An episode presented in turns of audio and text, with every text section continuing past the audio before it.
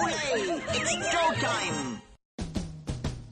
Now it's time for the Disney View podcast. Please move across your car to make room for everyone. Our podcast will begin momentarily. Join Dave as he makes his Grand Circle tour around the Walt Disney World Resort. Dave is a dreamer and an engineer who enjoys the magic and wonder of it all, but understands Disney's place in history and respects the legacy that's been left. Come along and hear Dave's thoughts about Walt Disney World and see it through Dave's eyes. Please stand clear of the podcaster. Por favor, manténganse alejado del David. And now, here's your host. Hey everyone, it's Dave. Welcome to another edition of Dave's Disney View podcast. Well, today's podcast is partially a sort of trip report of my summer vacation and partially how it ties back to Disney. As always, I went on a summer vacation. We went away from the parks. We went out of the state of Florida. We went somewhere else and we enjoyed ourselves. The family and I went off and, and did some fun things. And what we chose to do this year was to, to, go up to some of the historical sites for the Revolutionary War. Now, I've been before to Boston, to Lexington, Concord, down into D.C., in New York, New Jersey, and some other areas. Uh, as you may recall, I talked a little bit about going to Quebec City last year, which was also a uh, sort of a Revolutionary War site.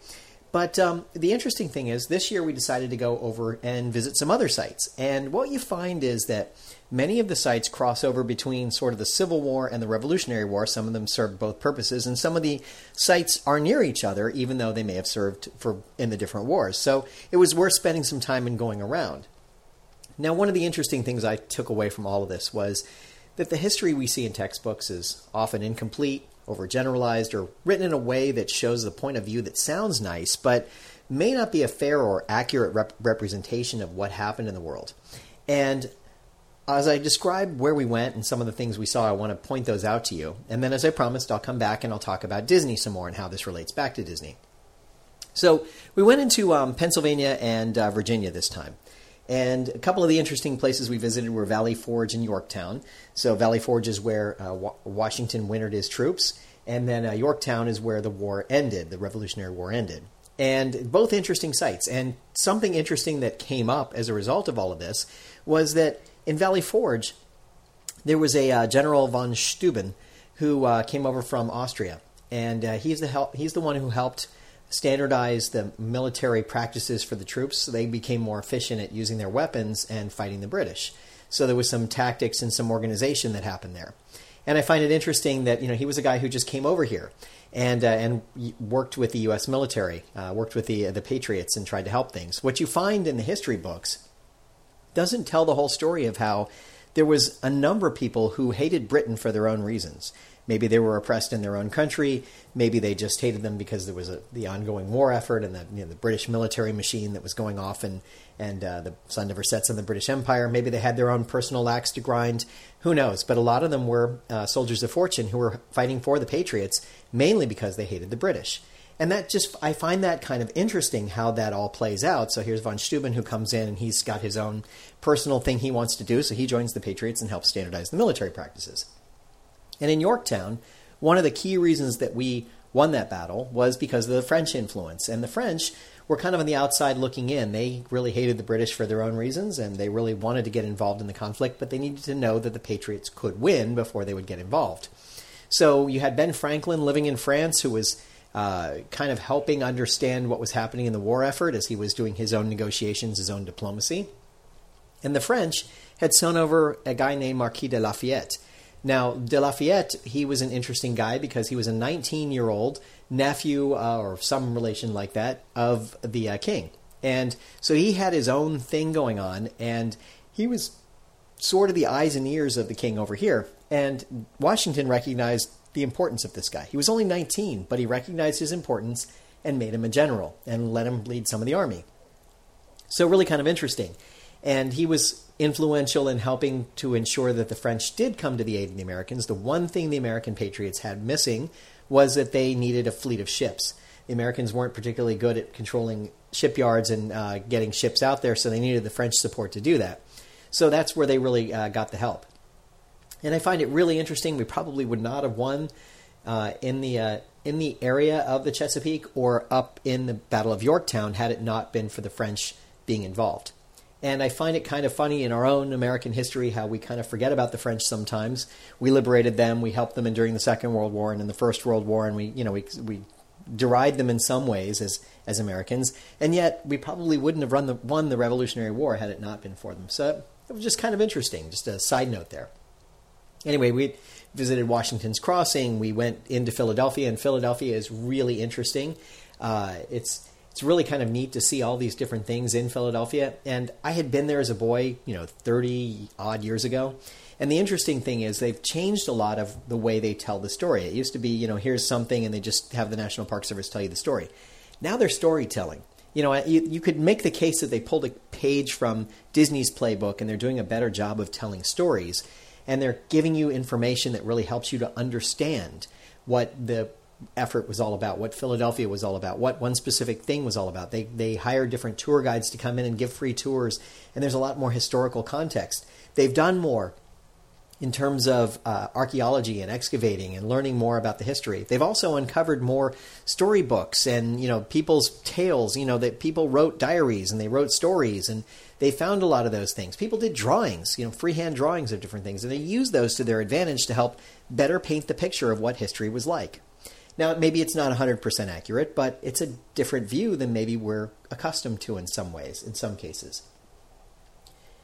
The other thing I wanted to point out about Philadelphia and even Valley Forge was there's this little uh, little group that's called Once Upon a Nation. They have little park benches that are set up in various places.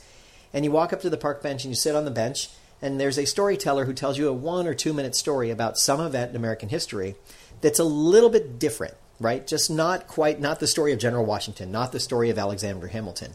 It's the story of some other guy, you know, the father of the Navy, the father of this, that how they defeated uh, the Battle of the Itch when they when uh, everyone uh, had uh, uh, bed lice and whatever. How they managed to overcome that. Those kinds of things where they're telling you a story. It's well worth your time to sit down and hear those stories because you're getting this other view of history a little bit, just a little bit more detail that kind of helps fill things in. So I find that totally fascinating we went on from there and we went to Monticello. Monticello is uh, Jefferson's home and really interesting. We learned a lot more about how involved he was in slavery and uh, how he really, at heart, was probably an abolitionist but realized he couldn't single handedly change the slave trade. So he just accepted it as a fact of life. Something interesting about that. And by the way, on display there, at least when we were there, was the original copy signed by Abraham Lincoln of the Emancipation Proclamation. Now, this is a historical document. Why was it only on display there for a short time? Well, it turns out that a lot of these historical sites have benefactors, people who have a lot of money who donate money to restoring and maintaining these places. And this particular person, I don't know his name, uh, actually owns several historical documents, including this Emancipation Proclamation, and he keeps it in his private library. He has his own private viewing area. How it came to be his and how he has it and just decides to display it at the uh, Monticello, I really don't know, and it's just it amazes me how our own history gets kind of lost like that to a degree and sold off to the highest bidder. But I'm glad at least he, he has the wherewithal to put it on display. And from what I understand, periodically he puts other things that he owns on display. So there's it's not all uh, lost there. It's it's something interesting in a way. From there, we went on down to Rich, Richmond uh, and uh, visited there. Uh, that was the uh, capital during the uh, Confederate for the Confederates during the Civil War, and also played a role in the Revolutionary War as well. Uh, we did also go over to Gettysburg at some point, and Gettysburg is really pretty interesting. It's the site of one of the last major battles of the Civil War. It is an absolutely fascinating place. Well worth doing the uh, CD audio tour and driving around and seeing and understanding what it was all about. One of the interesting things we noticed uh, Washington had tried some different tactics against the British. The British had very formalized things they did during war. They did certain things a certain way. There was a gentlemanliness to it all of a sort. I mean, I know it's still war, but there was a certain amount of gentlemanliness. And um, Washington countered that and did other things that were unexpected. And meanwhile, we come back to Gettysburg in the Civil War 80 years later, and both sides were doing exactly what the British would have done and being gentlemanly in the sense of the way they um, they did the war. So you hear about large battles being raged on open fields in the middle of the day. Unbelievable, right? Just the kinds of things, tactics that you would not expect to hear about. And when you hear the stories, you kind of go, wow, that's uh, really interesting. Um, and uh, interestingly, uh, Dwight Eisenhower, former president, has his uh, his home that he had purchased in Gettysburg. He fell in love with Gettysburg and the military history there, and actually purchased some property there to retire to. And he had a little mini golf course behind it. And people said he golfed too much and uh, wasn't an effective president as a result. Interesting how history repeats itself in a way. Um, we did go over into Lancaster as well, and Lancaster is really uh, fascinating in its own way, in that it's uh, another place where a number of people of different uh, ancestry and their own religious beliefs came over and settled in this area. So William Penn had land in Pennsylvania that he was uh, letting people move into. He wanted to have the true freedom of religion and wanted people to move there and uh, succeed. So he offered the land to the Amish people. They moved there, and they've been pretty much the same for you know 400 years now uh, living there because they moved there in the 1600s. It was around the same time as the Pilgrims, maybe a little after, but uh, you know in that same time frame. You don't hear about them in the same breath as you do the Pilgrims. The Pilgrims have sort of this uh, everybody looks at them as going, "Wow, you know, that's it's sort of a sentimental thing." But the Amish have been there just as long. The Amish don't get the uh, don't really get the press the same way because they still lead kind of a, a life of, uh, I guess you could say it's a, it's a poor man's life, right? They they they're farm they're simple farmers. They educate themselves to a certain level and they keep a closed community. So you know they're out there and they're doing that, and that's really interesting to kind of view it through that lens and think about the history of them having been there as long as some of the other settlers. Uh, we also went down to Jamestown. Jamestown is the site where the first settlers came to the Americas. And um, we had an archaeological tour there. And it was absolutely spectacular. The, the, archaeological tour was so much fun. We heard all these stories about the archaeology and what happens and how the, uh, how the community came together and how they fell apart and how they came back together. And the archaeologist is telling us a couple of stories there. And a couple of things here of note. One is that the reason that people came to Jamestown was that they were looking for riches. They were looking for fortune, right? They were coming to exploit the Americas for gold because they had heard there was gold in the hills and they were coming there to get it. And so it's not quite as um, easy to, to understand and you know kind of sympathize with them in a way in the same way you would the pilgrims because they came before the pilgrims but the pilgrims get all the press because they were here you know trying to live their lives so the people of jamestown they lived here and they were trying to trying to get rich and uh, you've heard the story of uh, John Smith and Pocahontas, which is factually inaccurate. And he's standing there and he looks out at the landscape. And the landscape, you're at the Chesapeake Bay, you're on the, you know, you're near the water. It does roll a little bit, but there are no mountains and there are no waterfalls. And he points that out and he goes, there's an there's an animated version of a film about Pocahontas that doesn't really paint the picture. Do you see any whispering willows? Do you see any waterfalls? No, you don't. And it's interesting because you know, he's like trying to tell us the story, and it turns out that John Smith was not the one with uh, Pocahontas. It was actually John Rolfe. And Pocahontas moved to Britain uh, at some point after he met her and married her. And uh, she perished, she died actually in Britain, so in England. So, kind of interesting how that all fits together. It's a different story. And when you hear it that way, you think to yourself, wow, you know, did Disney get it wrong or did Disney just tell a story? And that's kind of the piece to the puzzle I'll come back to in just a minute. So interesting stuff the way this uh, this all plays out, and it's really kind of neat to hear the stories and get the get a tr- better understanding of what the world is uh, when you're visiting places. And the last place we went to on our trip was Colonial Williamsburg. Now, Colonial Williamsburg is a uh, city from the 1700s uh, uh, that went into the 1800s. It was the capital for some period of time of uh, Virginia. And a lot of interesting things happened there. And so they've recreated this sort of town Many of the buildings are original or are reconstructed on the original sites where they were, so it has some historical significance. Now, the one the funny thing to me was, and how this relates back to Disney, you go into the visitor center and you walk in and you go through a ticket booth and you purchase tickets to go in there. Then you go in and it feels almost Disney like. You're in this place where you're going into these houses and there's a storyteller there telling you about what it was like to live in these places uh, and live in this time. And you see the carriages going around, and you see all these other things happening, and you start to think to yourself, this is almost Disney like. Sort of the, the dichotomy, the, the difference is that on the Disney side, you're telling a more or less fictitious story in one location, and here you're telling a more or less historically accurate story in the location where it happened. But they're both stories, right? And who tells a better story? And when you watch the Disney stories and you see them unfold, you start to think to yourself, they're more compelling and interesting because they're telling you something. The funny thing about Jamestown, it's it's not really funny, haha, but is that they have uh, an endowment that maintains most of their property, and they charge admission to go in, and that's how they that's how they keep break even on the whole thing. But they're losing money year after year uh, because their storytelling is very different, and the way they tell it, and how they do it, and how they manage themselves is very different than say the way Disney does it. So there's an interesting little piece to the puzzle here that you may not be aware of. Disney had planned to create Disney's America and that would have been near the Manassas battlefield rather than near Williamsburg. Uh, up uh, about um, what is that? About 60 miles northwest of uh, where we were in in uh, Williamsburg. And they had this idea to create it, and Michael Eisner thought, you know, we should do that. And in 1992, started planning up for it after he had visited, not surprisingly, Williamsburg. He had thought, you know, this is going to be an interesting idea. We could create a, a town that's a fictitious town that would have all these different things in it that might make it interesting and compelling for guests to come here and hear the Disney story of how these things go. Because one of the things he noticed was similar to what I noticed that it was they didn't do a good job of telling a story.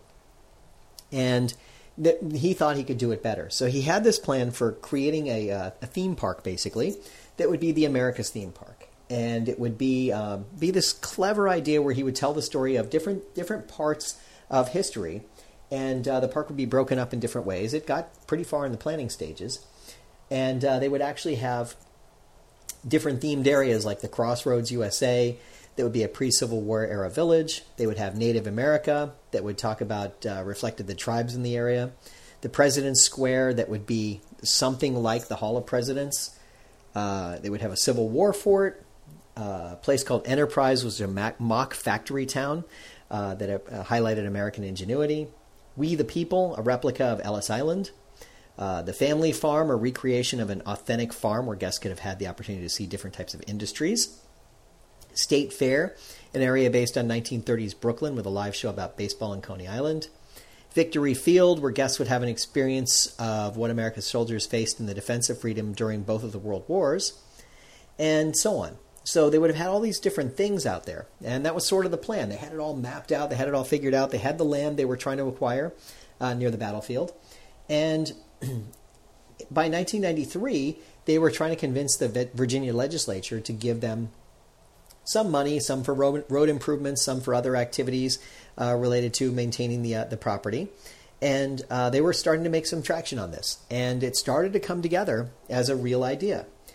And it was an interesting it was an interesting thing they were doing and you know i was kind of torn on it you know again i love going to visit some of the old sites i like hearing the historical tales when i went to yorktown the redoubts that they that the um, the french and the americans took in order to uh, end essentially end the revolutionary war they're understated right you go up to them you can hear a national park service guide uh, person talking about what happened there and so forth and then you walk up to them and you can go through them and you can walk through these. They're just mounds of, of, of dirt.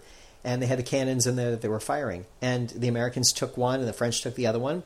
And there's nothing there's nothing there there you know you can you can listen to a story you can walk it yourself you can explore it yourself but there's no there's no theme park around it. And I you know there's something to be said for that. But on the other side when I went down to Williamsburg when they were trying to tell a story I thought that it lacked a little bit. It was maybe not as good.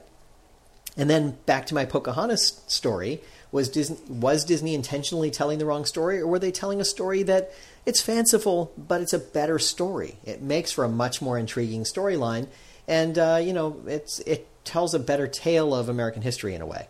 So you know you kind of have to balance them and you have to think about what's better. So it was um, it was interesting. You know, I, I'm torn on whether this would have worked for Disney or not if they'd have built Disney's America. So um, Disney purchased about 3,000 acres of land in, uh, in the area. Uh, the governor was in support of it. Several state legislatures were uh, in support of it. Bob Weis, Disney's senior vice president, uh, in November of 1993, said, This is not a Pollyanna view of America. We want to make you a Civil War, War soldier. We want to make you feel what it was like to be a slave or what it was like to escape through the Underground Railroad. And uh, Peter Rummell, the president of Disney Design and Development, said, We want to make history real, but also make it fun. when asked about the Civil War, he said, We want to talk about an intelligent story, properly told, that shouldn't offend anybody, but we won't worry about being politically correct. So, because of the location and because it was near Manassas, that's, you know, a suburb of DC, more or less. I mean, it's a short drive from DC. So they had had the plan, and it looked like, you know, maybe it would come together uh, because of the location, things might work out. But several prominent historians came out against it. David McCullough, uh, who's uh, one of the Protect Historic America historians, described Disney's America as a potential commercial blitzkrieg, predicting the same urban sprawl that surrounds Disneyland and Disney World, and, and thinking that might happen in Virginia.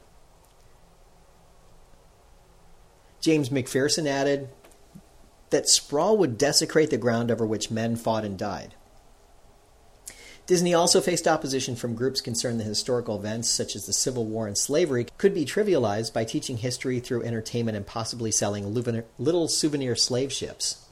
As the controversy railed on, Michael Eisner had to disavow some of the earlier comments, saying that it would make you feel what it was like to be a slave, saying that uh, Weis misspoke and wasn't used to speaking to the media. And then Rummell uh, came back and said some things like, Those are harsh words for a production that not only hasn't opened, but hasn't even been fully written. He stressed, I'm not sure we have a certain direction yet. Our thoughts are evolving. So, kind of, you know, you could hear they were backing down and feeling the protests and feeling the way people were talking about it. Now, on the other hand, there was a number of people who wanted Disney to go there. There was a number, number of landholders who thought, you know, urban sprawl may not be a bad thing. We'll get more people buying our land. We'll get more traffic through here. We can sell more goods, whatever it might be people saw the potential for uh, employment, that there would be jobs and uh, things to do. So there was the potential to get people there. But then on the other side, operators of Colonial Williamsburg feared that Disney's America would siphon away tourists spending time there instead of coming all the way to Williamsburg. So in the end, uh, there was a lot of a lot of play, a lot of political play to try and uh, make this go away. Michael Andrews, a Civil War buff uh, who was a Democrat from Texas, introduced a resolution in June of 1994 saying that he was not opposed to the Disney or the park as long as the project was built in another location, which is kind of funny because he thought so close to DC might be problematic. He was joined in support by other people who said that it should not be taught by the Civil War history should not be taught by Minnie Mouse and Donald Duck. Michael Eisner shot back Disney's America not only will not replace historic sites, but rather will add to their luster by enthusing our guests about events that occurred there and the people who took part in them. We're confident our project will have actually encourage more people to visit historic areas, and we believe our presentation of the American heritage can make a significant national contribution to the important cause of historic preservation. We plan to use all of the tools available to us filmmaking, animation, environments, music, interactive media, live interpretation to bring the American experience to life. We're working with other historians and other experts to make Disney's American an engaging and genuine encounter with America's past. Together, we've identified some common themes that run through the American experience our persistent resistance to injustice, our quest for tolerance and inclusion, our history of rising to challenges, our faith in the promise of the future, and our belief that ordinary people can accomplish extraordinary things. We believe that every person, particularly the children, who can touch history and sense the emotions of the time or the event, will be impelled to learn more. This is the vision and purpose of Disney's America. So the, it continued back and forth for a period of time until about September of 1994, uh, when uh, Peter Rummell came back and said, we remain convinced that a park that celebrates America and an exploration of our heritage is a great idea, and we will continue to work to make it a reality. However, we recognize that there are those who have been concerned about the possible impact of our park and historic sites in this unique area, and we've always tried to be sensitive to the issue. While we do not agree with all their concerns, we're seeking a new location so we can move the process forward. Despite our confidence that we would eventually win the necessary approvals, it has become clear that we could not say when the park would be open or even when we could break ground. The controversy over building in Prince William County has diverted attention and resources from creative development of the park. Implicit in our vision for the park is the hope that we will be a source of pride and unity for all Americans. We certainly cannot let a particular site undermine that goal by becoming a source of divisiveness. So, by the end of September, they'd announced that they were not going to build the park. So, at the end of 1994, it was pretty much done, and they weren't going to they weren't going to be building it. it I find it really interesting that you know some of the comments that they made because something else I noticed about uh, the Colonial Williamsburg site is in order to stay afloat and make things happen, they actually sell tickets to a couple of other area attractions, and those two attractions are Busch Gardens, Williamsburg, and Water Country USA, a water park. And those two really are non controversial at all. And they've been there for a long time, I, I know, but it's interesting how you have Williamsburg and these two theme parks that are nearby, and no one bats an eye. And is it because they're smaller and they're not Disney? Is it because they're not storytelling? They're just doing thrill rides? I'm not really sure. It's just kind of interesting and fascinating to me that here's Colonial Williamsburg that to me, and just my personal opinion about it, I felt like it was kind of a yawn. I like the fact that there's history being presented there. I like the fact that there's some interesting things there specifically. That there's some buildings that are original buildings or slightly refurbished buildings that have been uh, redone in a little bit, in a way. I, I like, you know, the, there's the uh, governor's mansion and, you know, there's the other things that are there. And it's interesting to me. And I like the fact that they're trying to bring history to life. There's a, uh, a dig there where um, there was an archaeological expedition that went out in the 60s to look through a site and they dug out some dirt and they put it back in without regrading the land and not going through it in an archaeological sense. They just wanted to get down to the foundation of a building that had been there. So they decided to go ahead and let kids dig through it and go through the artifacts, even though they might be from different time periods because you don't know, you know, what time period it would have been from because the fill just went back in there. But at least they let the kids get involved and engaged and become a part of it. They become amateur archaeologists. I like that. There's a lot of that kind of thing going on there but the way they tell the story and the overall feeling of the place just felt I'll use the word hokey. My wife did not see it that way. Uh, and several other people I talked to thought it was really interesting and they did a good job of expl- explaining things. So I don't want to denigrate it because that's not my intent here. Just to me personally, as a sort of a Disney kind of guy, I saw it as like Disney light, and it kind of didn't impress me in that sense. Um, and I, like I said, I went out to other historical sites where I thought they did a tremendous job of storytelling and letting you see history and touch history to a degree. Some of these brick buildings that you can actually put your fingers on and touch, there's something kind of cool about that. So there's that, right? There's those pieces to the puzzle where it just feels different, and you feel like you know they're. It maybe it just doesn't it doesn't work for me. That doesn't mean it doesn't work at all. Just for me, it didn't work, and I find that kind of interesting. And I think there's an opportunity there for maybe Disney or someone else to tell a different story and maybe bring it together in a different way. You know, there's there's so many things, so many different ways you can tell a story, and maybe Manassas and that national battlefield was not the right place to tell the story. But I do think that Disney could do a good job of telling a story somewhere and uh, helping us understand American history. There, like I said, history books don't really give you the full picture. There's things missing out of the history books that need to be told differently, and we're missing those. And I'd like to hear more of that story, and I'd like to understand a little bit more of it. And I have to wonder, you know, when Walt Disney decided to build Disney World, and he uh, he bought he purchased the land in Florida, and then he convinced the government of Florida to let him uh, have autonomy over the land and do the things he wanted to do. I wonder if he'd have built that bought that property 30 years later in the 1990s, if things had been different, right? If if things had come out differently, just because the time was different. I wonder if that would have been the same sentiment that they had uh, in Virginia. The only difference would have been there's no historical sites there for Civil War battles or Revolutionary War battles, but otherwise, would the sentiment have been the same? You're, you know, you're taking away land and want to build a theme park. Is that a good thing? I don't know. So you, you have to wonder a little bit if timing has something to do with it. And Walt Disney himself, being the icon that he was and being able to acquire that land himself, if that had a different uh, feel to it than say what you might get if someone were uh, Michael Eisner was buying land, right, in a different era. It, it just it, you have to wonder just a little bit. I don't know which way it would have turned out. I have no way of knowing that, but I find it really interesting. And as I look through the history of you know Disney's America project and how that didn't work out, I just was kind of fascinated. You know, the story of seeing all this stuff, this Revolutionary War stuff, is really amazing. There's great museums, there's great you know storytelling, there's really good things there. Could Disney have done it differently? Or has everyone else upped their game because of sort of the Disney influence? Over the last 20 years, you've seen these all these sites grow, and they're doing a better job of marketing themselves and presenting themselves and having museums and having document, you know, all the things on display.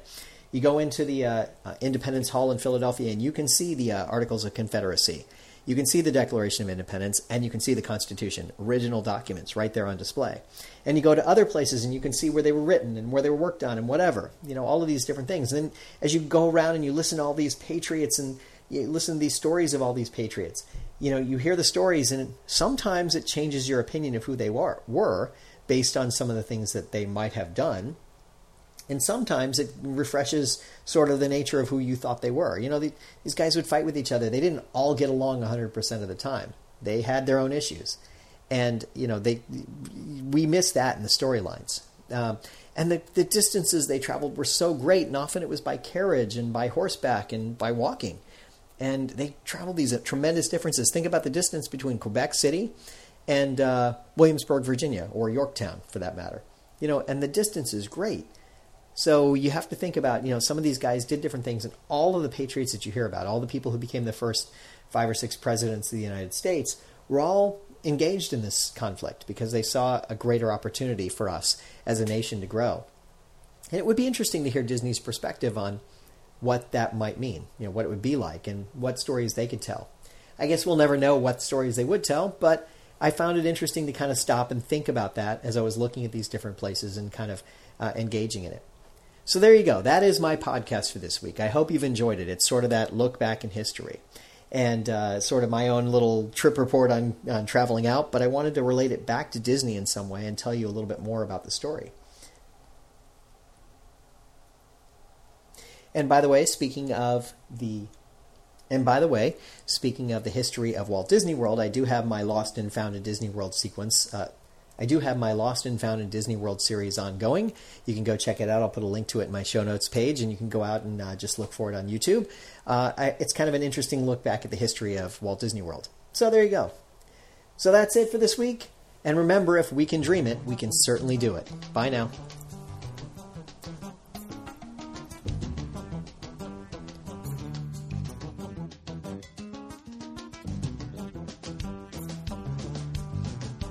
Thank you for tuning in to the Disney View podcast. We hope you had a pleasant stay and arrive home safely. Please remain seated until your ride vehicle stops completely. Then, gather your personal belongings and step out onto the moving platform. And yes, I know it went by so quickly, but don't worry. One of the nice things about traveling on this podcast is that the journey is just beginning. Show notes are available on DisneyWorldPodcast.net. While there, please check out some of our affiliates. You'll also find links to Dave's iPhone and iPad apps. There's an app for pin trading, one for finding hidden Mickeys, and an app for finding and tracking pressed pennies around the Walt Disney World Resort. And you never know just what Dave is working on next. If you have questions, feel free to drop Dave an email at davesdisneyview at gmail.com. Original music you're hearing in this podcast is Oslo Doom by Gilberto Gil. Of course, this is a fan podcast and in no way affiliated with the Walt Disney Company.